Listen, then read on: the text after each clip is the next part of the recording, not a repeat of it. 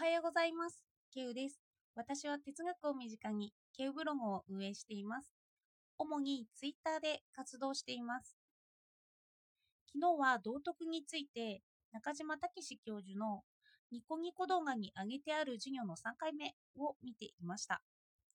そこで余白構文についてとても詳しく説明されていて、私でも聞きながら理解することができました。これは考えるってやってくるものなんだよと以前私はブログ記事に書いていたんですけど、その私にとって絶対に知っておく価値があったなと思いました。今日はその余白構文についてとその考察について話したいと思います。どうかお付き合いください。余白構文は主にインドで話されるヒンディー語にあります。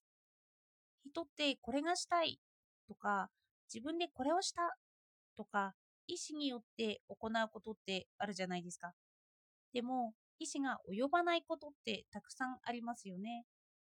例えばテレビをただ見ていたら好きな人が出てきて嬉しくなっちゃったとか美味しそうな匂いがしたら食べたくなっちゃったとか風邪をひいちゃったとかどこからかやってきますよね。ダイエットをしてても食べたくなっちゃったというようなこれって意思によらない何かが私に働いたんですよね。無意識とも呼べるような何かが私に働いて意思とは関係がなく動かされている。こんな対象に対して余白構文を使います。わかりやすくするために例を多用しますね。まず主格で表すと私が嬉しいという文になるんですけど、これを余白構文で捉えると私に嬉しいがとどまっているということになります。主格だと私が好きという文。これを余白構文で捉えると私に好きがやってきてとどまっている。私が食べるという文。私に食べたいものがやってきて食べたい状況にある。主格だと自分が意思して何かをやるという表現になるんですけど、余白構文になると自分が受け身でそれがやってくるという構文に構造になります。そしてこの余白構文なんですけど、私たちが話す言語についても余白構文ではされるそうです。動画で、あなたはどうしてヒンディー語が話せるの？という質問をよく聞かれるそうなんですけど、これが余白構文で、あなたにヒンディー語が来てとどまっているの？という質問形式になっていたそうです。この例で言えば、私は考えについても余白構文で考えられるんじゃないか？っていうのが、まあ、以前書いたブログ記事の内容なのかな？と私には思ったんです。つまり、あなたに考えがやってきて、それを考えさせられているという状況ですね。でも、まあ、この考えについては、もしかしたらヒンディー語では余白構文では表されなくて、視覚の方で話されている内容かもしれません。もし私はこのヒンディー語の余白構文について学んだら、本当に分けるのが難しそうだなと思いました。それで、この余白構文って、それがどこからかやってきているんですよね。自分を超えた力がやってきて、そうさせているって発想なんです。日本では、オリジナリティを大切にしろとか言うじゃないですか。私の考えだよとか、自分の意見を持とうとか。こういうのとは逆の考え方なんですよね。突き詰めていくと自分が器のような状態になるということらしいんです。どこからかやってくる声を受け入れている器ですよね。例えば、いい文章が書けたとするじゃないですか。まあ、これを突き詰めていくとっていうことなんですけど、でも、これは書かされているんですよね。いい考えが浮かんだってするじゃないですか。でも、浮かんだって言ってますけど、まあ、浮かばされているんですよね。考えさせられている。となると、私がいなくなるんですよね。努力してる私なんているの？という考え方になってくるんです。完全に自分が器だという考え方は、まあ、親鸞にあるらしいんですけどね。特にこの動画は道徳について語っているので、まあ私の昨日の話で持ち出すとすると、関東の両親の声に関わってくるんじゃないかなと私は考えてました。あなたは何々をすべきだよっていう心の声ですね。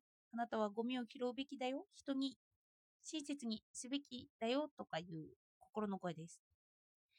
自分を超えた力がやってきて、この場合は何かをしろって言うんです。もしくはさせているんですけどね。もうこう声というよりももう考えずに行動しているっていうことです。それで私は思ったんです。私にもしその声が聞こえなかったらって、計算もなくそんな行動が取れなかったらって。人の性質にもよりますけど、人が並んでいたって、そのように並ぶことが正しいことだったとしますよ。物分かりのいい人は何も聞かずにこうすればいいんだって並び出すかもしれませんよね。泣いている人がいたら慰めようとよしよしととっさに行動しちゃうかもしれないですよね。赤ちゃんが高いところにいて落ちようとしてたらとっさに助けようと働くかもしれません。でも自分がそう動かない可能性があるんですよ。私は人によってその心の声が聞こえるのか聞こえないのかの違いはあると思うんですよね。そういうのも私はよく空気が読めないと言われて育ったのでおそらくその声が聞こえにくい体質なんですよね。普段みんなが聞かずにできるようなことをしっかりと聞いてからしか聞いてからしか行動ができない。もしくはこうやって並ぶのが正解なんだとかこの時には慰めるのが正解なんだ、抱きしめるのが正解なんだ、と、学んでいくしかないんだなと思ったんです。よく倫理って学ぶことが大切だって言われてますけど、こんな心の声を聞きやすくするため、もしくは他の人の行動や言ってることを聞いて、まあそういう心の声がそこにあったんだろうなって推測して自分の行動につなげるってことなんですよね。そういう意味で言えば、私は心の声が聞こえにくいから学ぶようになっているとも考えられるなと思ったんです。昨日、現象界と H 界について触れましたよね。の現象界は私が見ている世界なんですけど、H 界は私が見れない世界。あの道徳の声もやってくる世界。H 界は自分が見れなくて、自分とは超越したところにあるものって。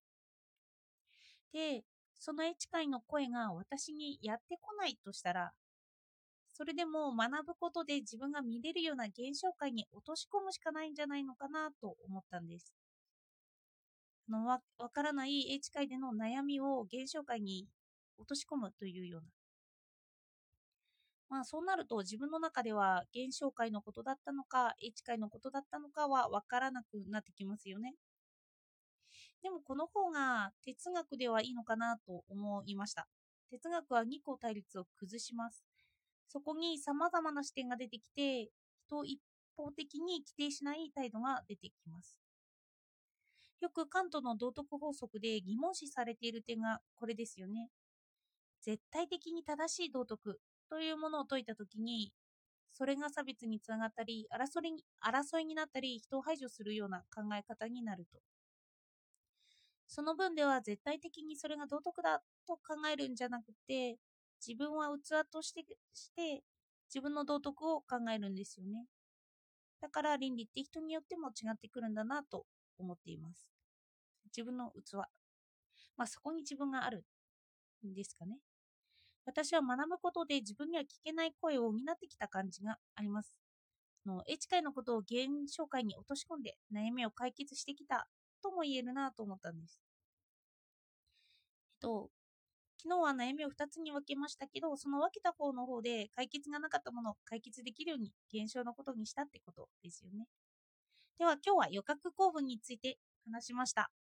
予覚構文では話されるとき、それがどこからやってくるのか、心の声のようなものでもあるんですけど、どこからも来なかった場合、どう倫理的になるのかななんて、そんな話をしてきました。では、聞いていただいてありがとうございました。